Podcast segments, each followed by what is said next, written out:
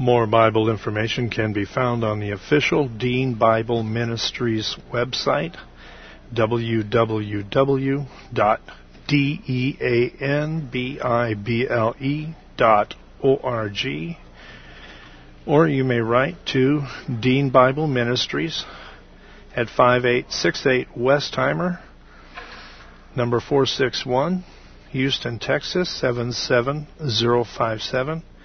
That's 5868 W E S T H E I M E R number 461 Houston, Texas 77057.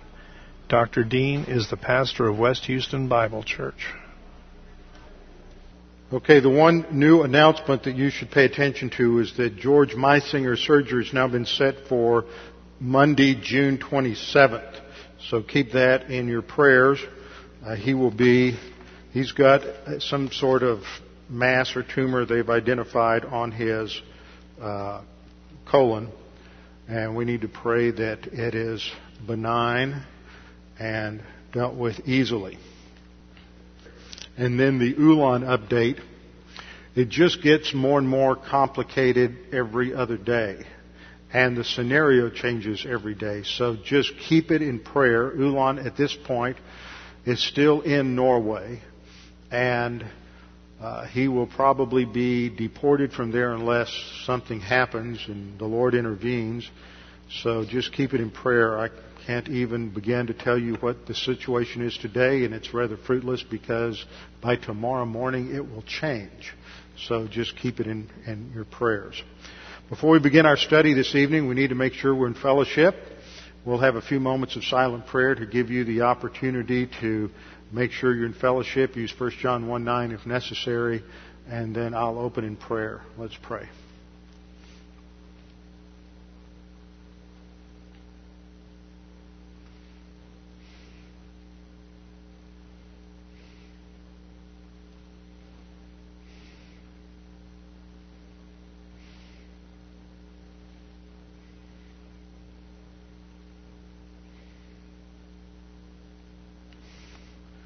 Father, we thank you for this opportunity to study your word, to be challenged by the things that are taught here.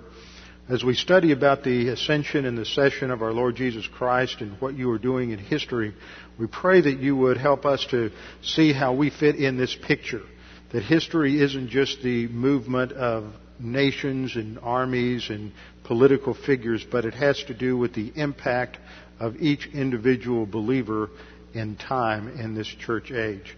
And that means that our spiritual life is very significant and its impact is very important. Father, we pray that you would help us to understand these things as we study them tonight. We pray this in Christ's name. Amen. Okay, we are in the third verse in Hebrews chapter 1.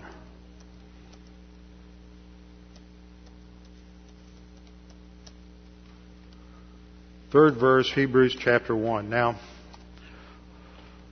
let's get the context again. This is very important.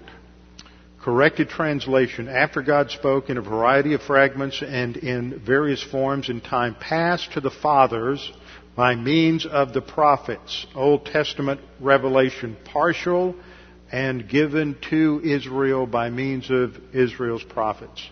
He has in these last days spoken to us by means of his son. This is the main idea in the three verses. He has in these last days spoken. It has a finality to it in the uh, revelation given, in the fullness of the revelation given through the incarnation of the second person of the Trinity. And then we go into a list of things that characterize the Son. I believe there are seven things listed here. The first two come at the end of verse 2. Number one, he is appointed heir of all things, and second, through whom also he made the ages. So that indicates that, first of all, that eh, there's a point to destiny here, whom he has appointed heir of all things, that history is moving to a finalization. It's going in a particular direction. And so there is meaning purpose and definition to history. It's not just a bunch of random events. I think uh, Henry Ford is quoted as having said that history was just one damn thing after another. And that's the idea that it's just meaningless events. No, the Bible says that it's all flows together. It all has direction and purpose. And that the Lord Jesus Christ is overseeing this. So it's moving in that direction of that final complete inheritance that is given to the Son. Second thing, it's the Son through whom also He, that is God the Father, made the ages, the dispensations. So we see that the Lord Jesus Christ is the one who moves things along through the dispensations. And then there's a shift at the beginning of verse 3, indicated by the shift to a nominative relative pronoun, making the Son the subject of the verse. And we're told that He is the radiance of His glory, the exact image of his person, and he upholds all things. And that has the idea of upholding there, has the idea of moving things along, moves all things along by the word of his power. Those three things relate to his expression as the second person of the Trinity. He's the exact essence of God. He is the same in, uh, he is undiminished deity, and therefore he has the authority over history to move history along. And then we are at the last two phrases, the second to last, after he had by himself made purification for sins, and we studied the significance of that. And uh, verse 3, after, uh, literally, after he had by himself made purification for our sins, that refers to his work on the cross, the spiritual substitutionary atonement. And then the last phrase is the issue of the session of Christ, and that is he sat down at the right hand of God. So, we're getting into the whole doctrine of the ascension and session, and this is important because it underlies everything in Hebrews. In fact, the ascension or session is alluded to in almost every chapter in every division or section in the book, there is some sort of allusion to the ascension and session. So you could say that, that it's the foundation uh, in the thinking of the, the, the writer of Hebrews, is he is encouraging and challenging these Hebrew believers to hang in there in their Christian life, no matter what the overt persecution may be, no matter how difficult life may be at times, no matter what the temptation or the test is to just bail out and say, well, you know, that, that was nice, but I'm going to uh, live my life on my own terms and get out from under the pressure cooker of trying to live the Christian life. Uh, he's challenging them to hang in there because there's long-term consequences. We're not living just for today. We're living in terms of our eternal destiny. And that brings in the whole arena of eschatology. And why it's important to understand eschatology. It's not simply a point uh, to study eschatology because you're satisfying curiosity as to whether or not current events have something to do with uh, the Lord Jesus Christ coming back or, or doing newspaper exegesis, but that 28% of the Bible was prophetic when it was revealed. 18% is still unfulfilled prophecy and therefore one out of almost every five verses of the scripture has to do with unfulfilled prophecy. Now that's significant.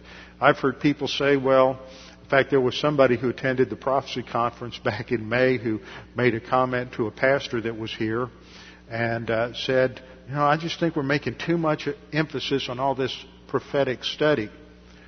The pastor just reamed him out. I was glad to see that because he made the point that if you don't have a proper understanding of eschatology and all of its dimensions, you can't have a personal sense of your eternal destiny because that's where we're headed.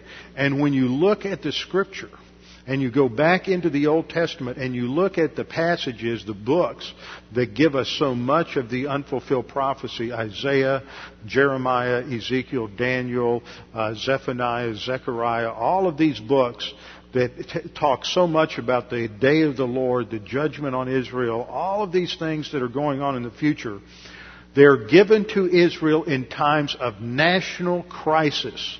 National crisis when the country is on the verge of being defeated by the invasion of foreign armies and it is given to comfort Israel with the reality that when, that despite the fact that everything is in chaos right now, Jesus Christ controls history and ultimately God will fulfill all His promises to you. And so even though right now in your situation things may look out of control, things may look chaotic, you may indeed lose everything you have, nevertheless God is not out of control. God has not lost control and God is going to fulfill His purposes in the end. And that's a tremendous uh, message of comfort. So one of the reasons you study prophecy is because it gives us comfort and stability in times of crisis, whatever, whatever that time may be. Well, a study of the doctrine of the ascension and session directly relates to one important doctrine in prophecy, and that's the doctrine of the kingdom. And so when uh, Jesus was about to ascend to heaven in Acts chapter 1 verse 6, he asked the disciples, or the disciples asked him rather, is this the time you're going to bring in the kingdom? Now that's the important concept. Y'all remember back when, most of y'all are old enough to remember this, unfortunately. But remember back when we were kids and we used to watch those silly Saturday morning cartoons and then they would start singing some song and they would have the words up there and you'd follow the bouncing ball. And you follow the bouncing ball so you know where you are and you can sing along. Well, the bouncing ball in terms of the doctrine we're studying is this concept of the kingdom. That is why it's so important. And the concept of the kingdom is not an easy subject to fully understand in terms of all the complexities that are taught about the kingdom in the scriptures. You have the kingdom parables in Matthew chapter 13, and there's a number of interpretive problems related to those. There are other things that the Lord taught in other kingdom parables that are also uh, somewhat difficult to interpret. We don't want to get sidetracked into any of that, but we need to understand what's going on in terms of the kingdom today. And I'll tell you why, one reason this is so important. Because 90 9% of Christians out there and churches out there think that we're in some form of the kingdom today. And if you're in some form of the kingdom today, then that changes your whole understanding of a lot of different things, including the ministry of God, the Holy Spirit, and including uh, your, your understanding of God's plan for Israel in the future. And if we're in some form of the kingdom today, as Tommy likes to say, then we must be in a millennial ghetto because sure doesn't feel like I'm living in the kingdom. So this is the issue. And when the disciples asked Jesus, is, this the time you're going to bring in the kingdom? He doesn't put them down. He says, no, it's not for you to know the times or the seasons. He's putting them off. There is a postponement of the kingdom. And that term is so crucial today. Because what you find being taught in a number of places is that the kingdom was inaugurated at the first advent rather than postponed. And it changes so many, it changes your views on the role of the Christian in politics and law and the spiritual life and what the church is doing in this age. It just affects everything, just something that little. You may not understand all the permutations and you don't have to right now, but that's why th- these are very important terms. The kingdom was postponed. So Jesus says, no, it's not for you to know the times of the seasons right now, but in contrast, you will receive power when the Holy Spirit has come upon you. Now, one of the things you should note there is the recognition of the coming of the Holy Spirit to give power for the spiritual life is taught in Acts 1:8 in the context of a question about the kingdom and the context of the postponement of the kingdom. Now what do I mean by that? What I mean by that is that when they ask him, is this now the time you're going to bring in the kingdom? He says, no, I'm not, but instead you're going to get the Holy Spirit right now.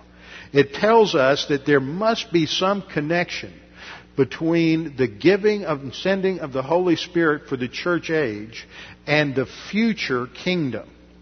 Now just hold on to that thought because what Jesus said in John 16:7 related to the ascension is that I have to go to heaven so that I can send the Holy Spirit.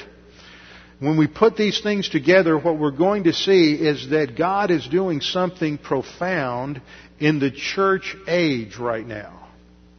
And that has to do with what He is producing in every individual believer through God the Holy Spirit in preparing us for that future kingdom.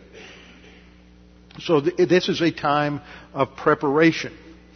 Okay? Now, verse 9 says, when, when he had spoken these things, while they watched, he was taken up, and a cloud received him out of their sight. He just took off like a rocket from Cape Canaveral and they just stood around with their mouths open because they had never seen anything quite like that. And the angels appeared a couple of minutes later and said, Well, men of Galilee, why are you standing there gazing into heaven? Why, why is your mouth hanging open? And then they say, This same Jesus who was taken up from you into heaven will so come in like manner as you saw him go into heaven. Well, why would he come back? He's going and he's coming back and we just learned that the kingdom's being postponed. So there's again the hint that this return has to do with the coming of the kingdom. So we asked several questions. Now we covered some of this last time, but we didn't have class last week, so I want to get the review of these first three points before we go forward. Why did Jesus have to ascend at all? What is going on here? Why didn't Jesus just give him the kingdom right then? Now think about that. Jesus, all through the Old Testament, the prophecy is the Messiah is going to come and he's going to bring a kingdom. Prophecy after prophecy after prophecy paints this picture of this glorious kingdom in Israel. So the Messiah comes and the message, as we'll see, is repent for the kingdom of heaven is at hand. John the Baptist, Jesus, the disciples all preach this message. Now the there was a problem because the people rejected the king as he came because he came as a suffering Messiah, not as a not as a glorified Messiah, not as a reigning Messiah. So the kingdom's postponed, but they didn't expect that. Why did it have to be postponed? What is going on here? Because that's related to the ascension. Second question, why did Jesus Christ have to ascend before sending the Holy Spirit? This whole ascension and session thing has something to do with what he is doing in this age and the sending of God the Holy Spirit. You can't separate the two. Why did Christ have to ascend before giving spiritual gifts? That's the context of Ephesians chapter 4, verses 7 through 13. That he ascended and gave gifts to men and specifically the leadership gifts of the church. So that ha- the ascension has something to do with distributing spiritual gifts for the edification and training of believers in the body of Christ. So once again, you get this training idea that whatever is going on in this age, it has something to do with the Holy Spirit and the giving of gifts that are related to the Holy Spirit and training the everyday believers for some future task. And then, of course, this last question seems a little redundant. What's the connection then between the ascension of Christ and the giving of gifts? All these things relate to each other. So we started about a 10 point review of the doctrine. Now we're going to work out some different elements of this as we go along, and I, I want to want you to understand the context in Hebrews 1. The last thing stated about the Lord in verse 3 is that he sat down at the right hand of the majesty on high. And then he says something after that in verse 4, having become so much better than the angels. By, in the ascension, as we'll see in our review, in the ascension, Jesus Christ is elevated over the angels in his humanity, not in his deity. Just catch this. I know this isn't the simplest thing. In Jesus Christ's deity, He's always been over the angels. He didn't lose that when He became incarnate. His, in His deity, He always was in charge of the universe. In His deity, He was always the one who made the worlds. In His deity, He was always the one who upheld all things by the word of His power. But in His humanity, He had to he had to go through the process of regaining, of, of gaining that in terms of his position as the son of David. Now, I, I don't, I can't remember. I just taught this series down in Brenham, so I can't remember where I, whether I used this analogy with them. I know I used it with them, but I can't remember if I used it with you. If I did, just bear with me. Uh, it's good review. Let's imagine that there's some evil empire that arises in Europe and defeats the English. And so the royal family has to flee from England, and many others have to flee, as the French did uh, after France was conquered by the Germans in World War II. So you have these expatriates, these uh, English who have had to flee uh, Britain, and they form an army. And you have someone like Prince Harry who is has is born to the throne, has all of the credentials to assume the kingship of England. That's his birthright. And that would be analogous to Jesus Christ in his deity having the authority over all the angels and over history. But he's incognito due to the threats that would be made uh, uh, on his life. So he enters into this army, this British army that is going to retake the island. And he enters into the ranks as a private.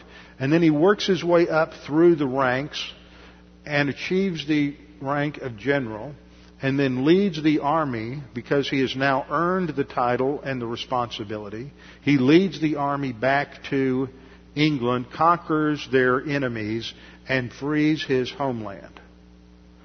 He has achieved his position both by right of birth and by right of growth, education, and overcoming all of the obstacles. He earns it in two ways. He has earned it and he's gained it by birthright. So Jesus Christ does the same thing by analogy. By his uh, inherent eternal being, he is the authority over all of history. But he enters into human history as a man and he's going to be elevated over the angels so that in his humanity he is now seated at the right hand of the Father and he is in control of the universe. As a man, not just in his deity, which relates to the fact that he is the son of David and therefore he's going to be able to come back and rule the earth. That title, son of David, specifically relates to his humanity. Now all of this ties together a number of doctrines.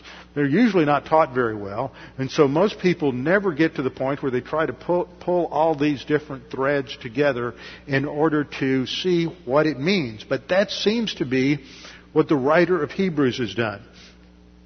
Verse 4 says that having become so much better than the angels, he has by inheritance, see, by inheritance. That inheritance is not related to his deity, that inheritance is related to his humanity. And by his inheritance, he has obtained what? A more excellent name than they. He's, he's elevated over the angels. Now, the, that brings us to the end of this these first four verses. We're not through with them yet. We'll still touch on them next week.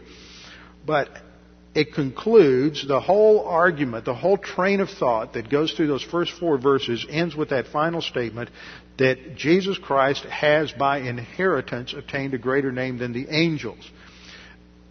And then in verse 5 it begins, For to which of the angels did he ever say, You are my son, today I have begotten you? You see the connection that he's making here. The writer of Hebrews makes the statement, Jesus Christ is now elevated over the, eh, over the angels, and now I'm going to go back to a number of Old Testament prophecies and passages in order to demonstrate that this was foreseen and foretold in the Old Testament.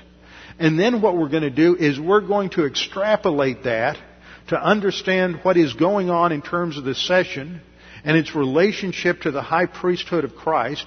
And that high priesthood entails a priesthood.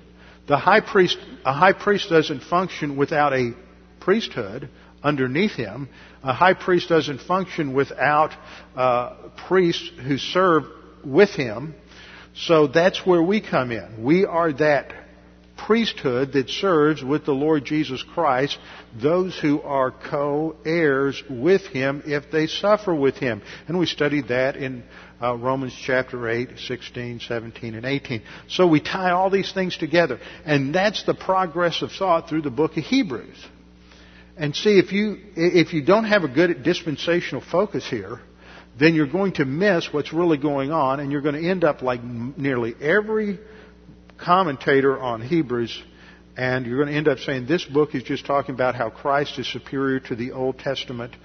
Uh, to the Old Testament priesthood, the Old Testament ritual. He's superior to the angels. And you end up thinking that everything in Hebrews is about the superiority of Jesus.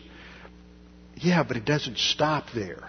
It's the superiority of Jesus in order to get to something. And that is the significance of that for the Christian life today. And so at the end of each of these sections, as we studied in the opening introduction, at the end of each of these sections in the book, it's like a five point sermon.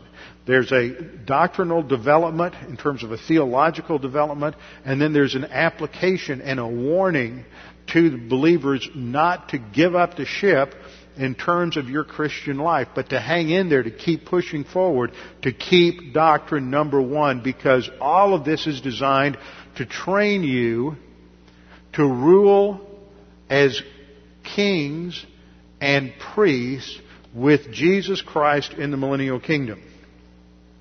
So, once again, we come back to the concept of kingdom. We're preparing for a kingdom. So, what happens with the kingdom? Okay, point number one, the Jews expected a one coming Messiah. This is just review. Expected a one coming Messiah. They didn't distinguish between the first advent and the second advent. They thought Jesus, the Messiah would just come and establish his kingdom, and then they would go into that glorious time. Second point, what they misunderstood was that he would have to suffer first and then reign second. They wanted the crown before the cross, the glorious Messiah before the suffering Messiah. So they were focusing on all the glories that are described in the Old Testament rather than, the, first of all, the suffering that goes on at the cross for our salvation. 1 Peter 1, 10 and 11. As to this salvation, the prophets who prophesied of the grace that would come to you made careful search and inquiry. That's talking about the Old Testament prophets. They, what are they searching? They're searching all the texts. They're searching every verse. They're, they're analyzing all the Old Testament prophecies to try to understand specifically who the Messiah is going to be, where he's going to come, and when he's going to come. Verse 11, seeking to know what person or time the Spirit of Christ within them was indicating as he, that's the Holy Spirit, now called the Spirit of Christ in this passage, as he predicted, one, the sufferings of Christ, and two, the glories to follow. The prophets understood there was this twofold ministry of the Messiah suffering and then glory. Now, in the life of Jesus, if you go through the Gospels, Matthew, Mark, Luke, John, there is a pattern that you find in every one of the Gospels related to the kingdom. And that is that initially there is the offer of the kingdom. Jesus comes offering the kingdom. This, and the more he offers the kingdom, the more resistance there is from the religious leaders, the Pharisees and the Sadducees, until finally they come to this, this uh, crisis point and they reject the king. Happens in Matthew chapter 12. They say, well, you cast out demons by the power of Beelzebul. Beelzebul was another name for Satan. So they accused Jesus of being indwelt and empowered by Satan. This was called by Jesus the blasphemy of the Holy Spirit. And the blasphemy of the Holy Spirit is not simply rejecting Christ as Savior. It's rejecting, it, it is a, it is a historically conditioned situation. Only the Jews at the time of the Messiah's coming could commit the blasphemy of the Holy Spirit. And what Jesus says in that passage indicates that because of the blasphemy of the Holy Spirit, they were going to be judged. And that judgment came in 70 AD.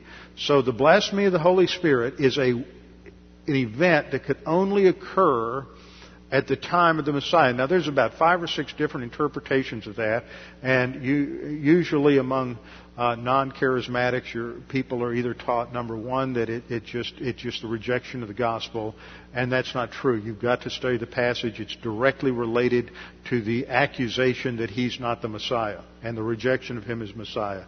The other view, which is a view that you may find in Ryrie's Study Bible, a view I held for many years, and that is that it's uh, simply a rejection of him as as Messiah. Uh, several years ago, I was going through this passage with uh, Arnold Fruchtenbaum, and Arnold just had a great perspective on it, and he ties it directly to the history of the nation and ties the rejection, the blasphemy, to the fifth cycle of discipline in 70 AD, which really fits the passage. And so ever since then, I've understood this in a slightly different way. So it, it's specifically related to uh, the ultimate uh, judgment in 70 AD and when the nation went out in the fifth cycle of discipline. But you have the offer of the kingdom, the rejection of the kingdom, which rapidly leads to the crucifixion of the king. Well, if the kingdom was offered and the king is rejected and crucified, what happens to the kingdom? Where did it go?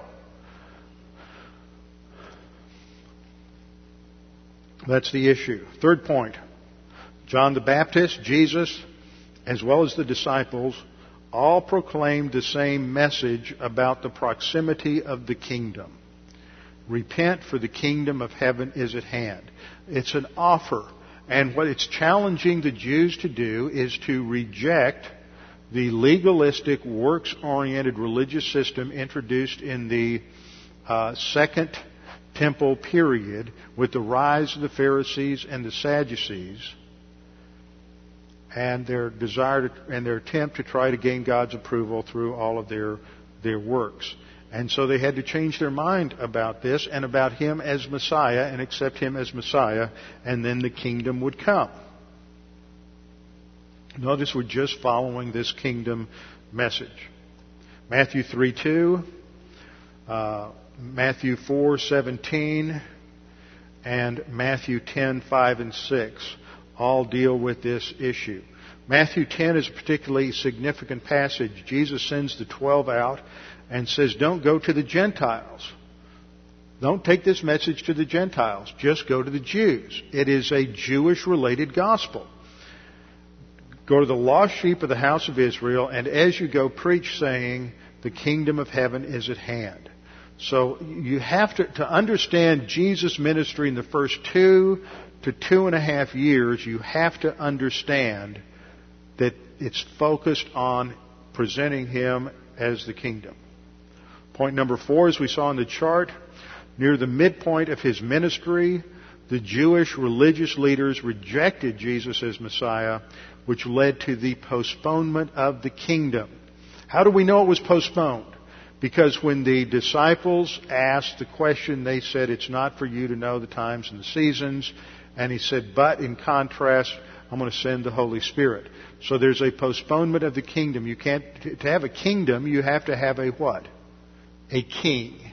Now, the role of king in the messianic kingdom is related to which sonship of Jesus Christ? Which sonship? Son of God, Son of man, Son of Mary, Son of Adam, Son of Abraham, Son of David. Son of David. Somebody nodded their head. They've been listening. Son of David. So right now, Jesus is not on David's throne. He is sitting at the right hand of the Father's throne. Now that's really important today. You may not realize this because a lot of times folks just don't know what's going on in the wind out there in the world. But most people, whether you're in covenant theology or this new development of that so-called progressive dispensationalism that's come out of Dallas Seminary, has Jesus sitting on the throne of David in heaven right now. Now that changes your, so much But it's really clear in the scriptures that Jesus is sitting at the right hand of the Father. And he doesn't come as the son of David to exercise his responsibilities and his prerogatives as a son of David until the end of the tribulation period. So the kingdom's postponed. What happened to it? First of all, the postponement of the kingdom called for a postponement of the glories of the kingdom. So Israel's not going to experience all of the blessings and privileges and glories that God promised in the Old Testament. It's yet future.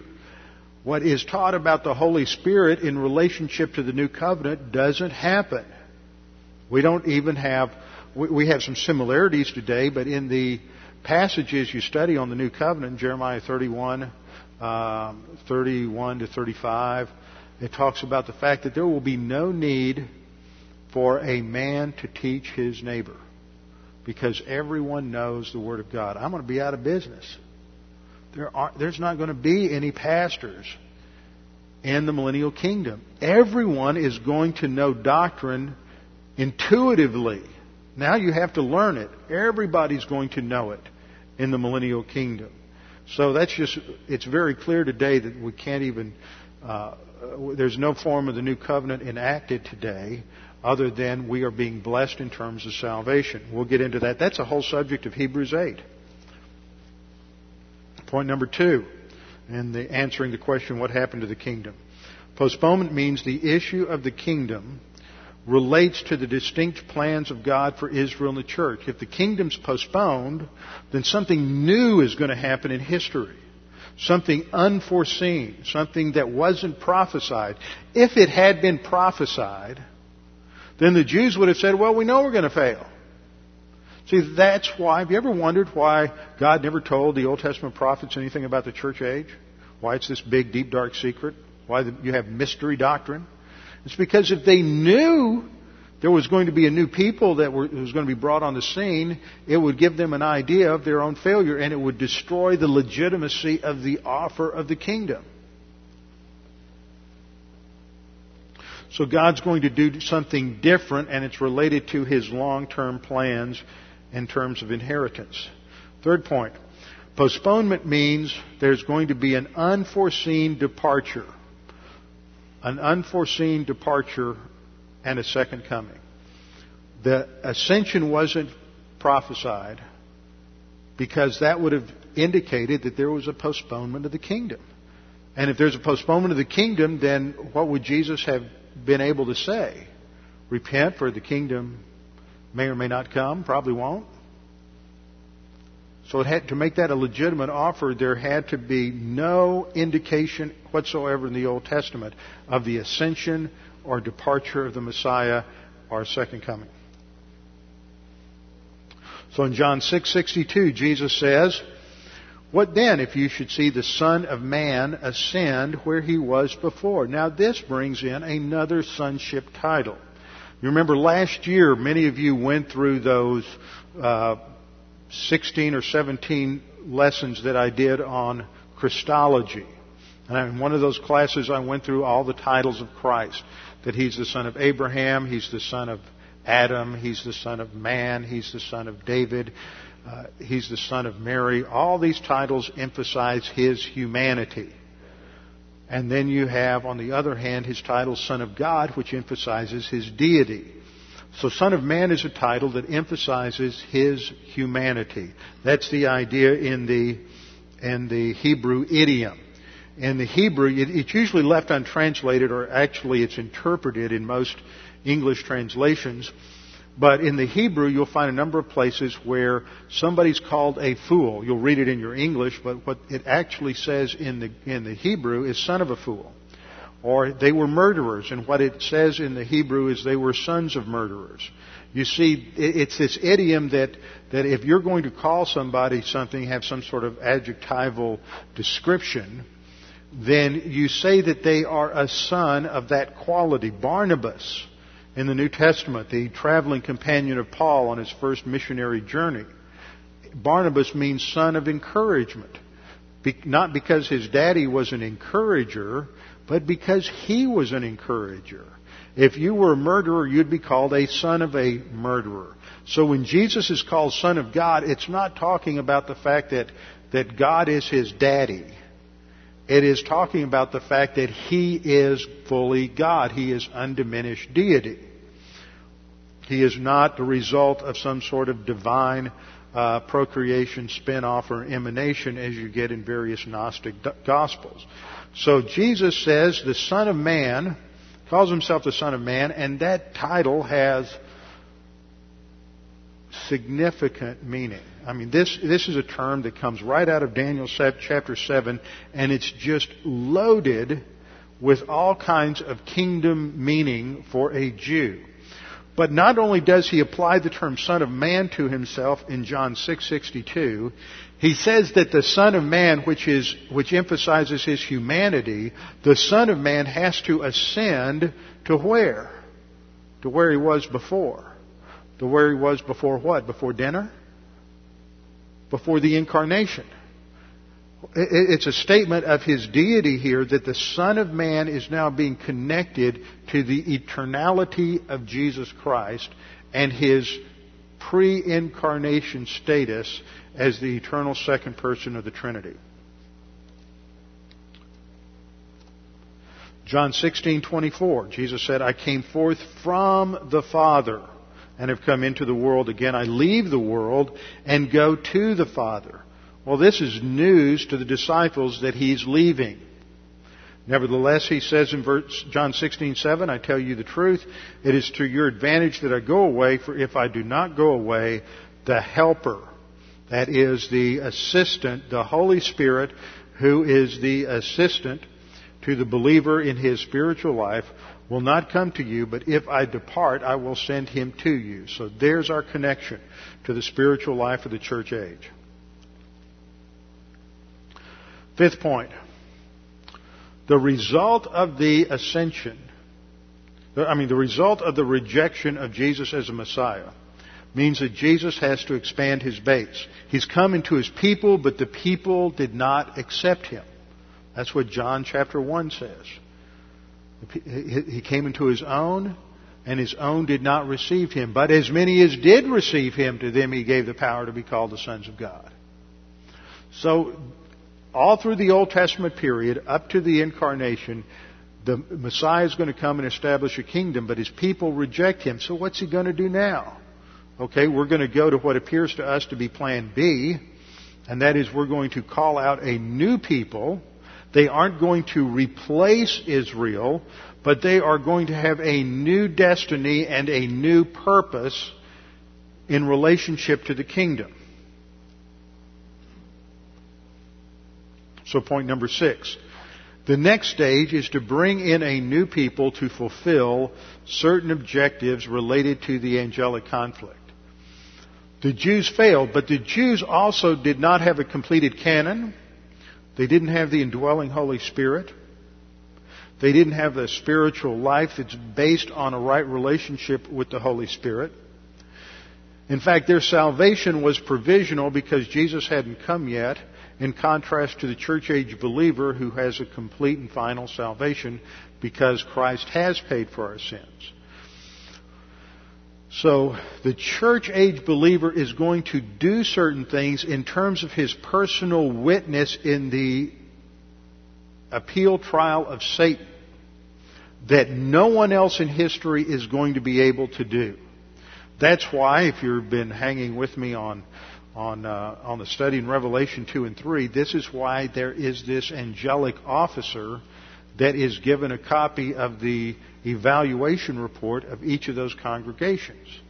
Is because it's related to these objectives that are being fulfilled through church age believers. See how this, this whole thing just gives you a whole new overview and appreciation for what's happening in in your life. You may have thought when you got saved that, hey, this is great, now I get to go to heaven. But there's so much more to it than that. It is something God is doing in each of our lives to prepare us for that future destiny. The Jews, the principles, a couple of principles that underlie this. First of all, the Jews are an earthly people with an earthly destiny. They have a, a piece of geography over there in the Middle East that is theirs forever. They have an earthly destiny and an earthly purpose. But the church is a heavenly people with a heavenly destiny and a heavenly purpose. This means there's a different basis for living this, the, the spiritual life today than there was in the Old Testament. It's a supernatural life that demands a supernatural means of execution. The Christian life isn't difficult, it's impossible. You can only do it in the power of God the Holy Spirit.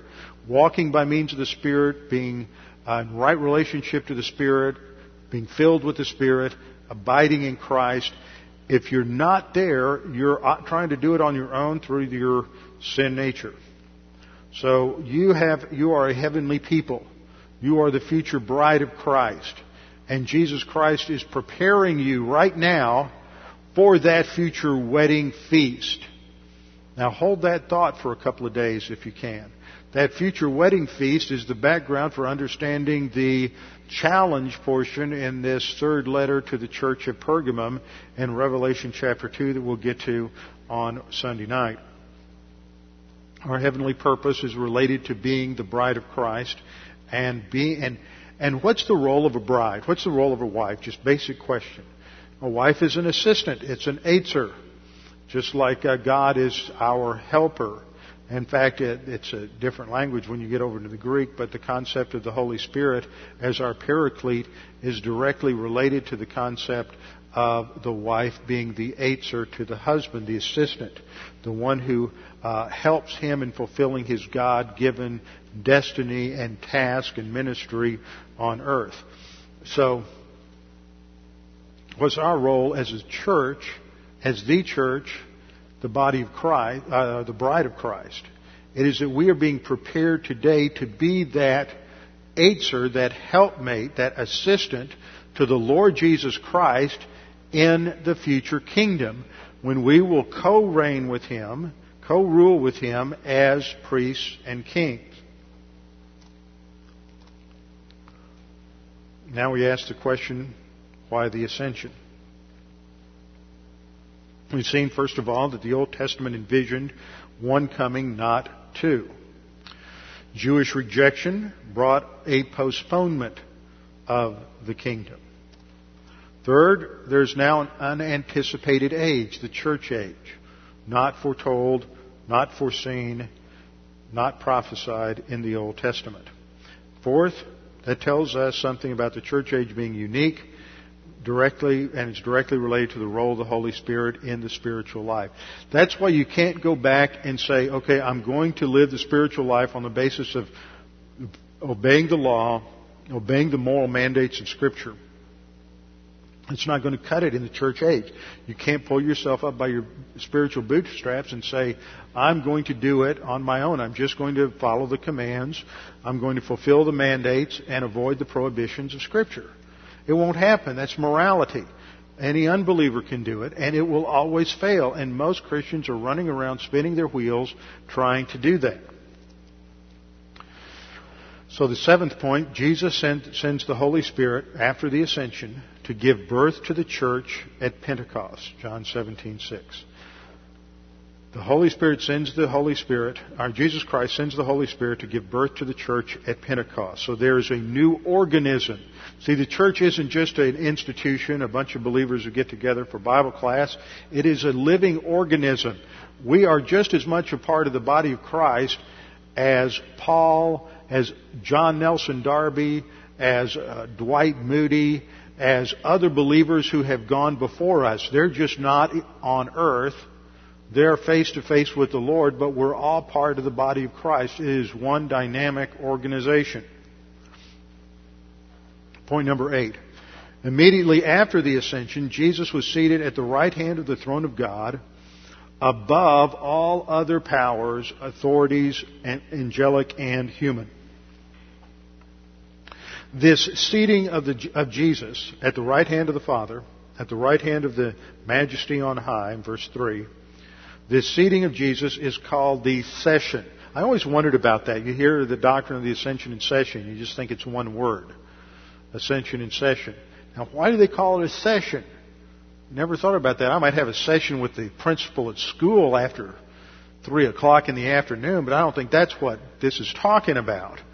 The word session comes from the Latin word sessionum, which is the act of sitting. That's why it's called the session. Now, what happens during the session? Point number nine. During the session, Jesus is not passive, but is involved in calling out a new people, the church, which is called his body, which will be his bride, and he is the head. He is the authority. And as the head, he is going to distribute gifts. Ephesians 1, 22 and 23. He distributes the gift, of course, through uh, delegating it to God the Holy Spirit. So Ephesians 1, 22 and 23. But he is in that position of authority. 1 Peter 3:22. He has gone into heaven and is at the right hand of God. Angels and authorities and powers have been made subject to him. That's the same thing that the writer of Hebrews says in Hebrews 1:4 that he has become so much better than the angels. The word poreuomai is a word that means to go on a journey. And when it says he has gone into heaven, that indicates a physical thing. This isn't some sort of um, dematerialization. He's not beamed up. You know, Jesus didn't say, beam me up, God. He moved physically and spatially through the heavens. That's the picture that we have. And so he is sitting at some spot in this mortal human body that is now, that well, was mortal, now it's immortal, it's the resurrection body, at the right hand of the Father. He is in his humanity finite and always will be finite in his humanity. Hebrews 4:14 Seeing then that we have a great high priest who has passed through the heavens, dierchomai. He has gone physically through the heavens of the atmosphere and the heavens of the universe and the galaxies. Jesus, the Son of God, let us hold fast our confession. You see in that verse the connection. You have the session which relates to his high priesthood, and then there's, the writer draws a conclusion, seeing then that we have this great high priest who's passed through the heavens. That's the ascension. Jesus, the Son of God, let us do something now. Let us hold fast our confession. That is the doctrine that we believe. That is what we hold to. Hebrews 4:15 for explanation for we do not have a high priest who cannot sympathize with our weaknesses but one who has been tested in all things as we are yet without sin so there's a connection there between his testing and his sanctification as a preparation for not only the cross, but also his present position seated at the right hand of the Father. Ephesians 1.20 is another passage which he worked in Christ when he raised him from the dead and seated him at his right hand in the heavenly places, far above all principality and power and might and dominion and every name that is named, not only in this age, but also in that which is to come. Verse 22, and he put all things in subjection under his feet and gave him his head over all things to the church. Now that's where the apostle Paul really shines through in the Pauline epistles in talking about the church and the relationship of Jesus Christ to the church as the head of the church and as the, and the church as the bride of Christ. But Paul never develops the doctrine of the priesthood of Christ. And it's the doctrine of the priesthood of Christ which is related to his session. And it's the writer of Hebrews that unpacks that whole doctrine. And this then presumes a certain amount of understanding related to the doctrine of the ascension and session. He's in authority over everything. Because he's in authority over everything. And because you are united with Christ, in positional truth through the baptism by means of God the Holy Spirit at the instant of salvation, that means that we have that direct connection to the one who is at the helm of the universe. And this is a medieval artist conception of the uh, ascension. And what is significant about this is it portrays Jesus Christ here in the center as being over everyone else that he is, in his humanity, elevated to that position of authority over mankind down here at the bottom, and over the angels represented by this group of individuals in the uh, upper part of the painting. Now we come to Ephesians 4 7 through 11, where we find, but to each one of us grace was given according to the measure of Christ's gift. That's a spiritual gift. Therefore it says, that is Psalm 68 18, when he ascended on high, he led captive a host of captives, and he gave gifts to men. There's a few changes to the text to make it apply. But the Apostle Paul is taking that Old Testament passage that talked about the ark being taken up to the top of the Temple Mount as a picture of God's ascendancy and victory over the enemies of Israel. Uh, this took place, remember, in 1 Samuel chapter 6 just after David defeated the Jebusites, the last holdout of Canaanites in 2 Samuel chapter 5. 2 Samuel 5 is the defeat of the of the uh, Jebusites. 2 Samuel chapter 6, the ark is moved to the Temple Mount, and then 2 Samuel 7, God gives David the Davidic covenant. See how that all fits together. You know, it's just so tremendous when you get to a point where you can, you can get this overview of what's happening in Scripture and realize that these threads are all tie things together throughout all of these passages. And so there's the defeat of the Jebusites. The ark is taken to the Mount, Mount Zion in Jerusalem as a, a symbolic uh, uh, as a symbol of God's victory over, over all the enemies of Israel, and David distributes gifts to the people in, in, in a messianic typology. And, and, Paul then takes that whole thing as it's summarized in, in Psalm 68:18 in reference to God's victory, His ascent on high, His ascent on Mount Zion, and uh, leading forth a host of captives. And there he received gifts to men, but Paul, under the Holy Spirit, changes it for application, and it's the distribution of gifts from his victory. So the ascension allows Jesus then to distribute the Holy Spirit and spiritual gifts. And then in verses 9 and 10, there is a, a explanation of what that meant. And then in Hebrews 4, I mean Ephesians 4, 11 and 12, the, the gifts he's emphasizing. He gave some as apostles, and some as prophets, and some as evangelists, and some as pastors and teachers. Now, apostles and prophets were limited to the first century. But the other two gifts, evangelist and pastors and teachers, are spiritual gifts given to the church for a purpose. And that's described in verse 12 for the equipping of the saints for the work of service. It's the, the pastor, teacher, and evangelist are like football coaches. They're to equip the team. They don't, get out on the field and play per se. They equip the team. Notice, the evangelist equips the team. The focus here is not that the evangelist is the one who goes out and witnesses and gets all these unbelievers saved. See, that's the image that we have today. We have the uh, since we since the Second Great Awakening and and Charles Grandison Finney, who I always love to blame for every everything. Uh, ever since then, Americans been on this revivalistic mentality that what you do with an evangelist is you put him up in, in a stadium somewhere and he preaches sermons and people get saved coming forward.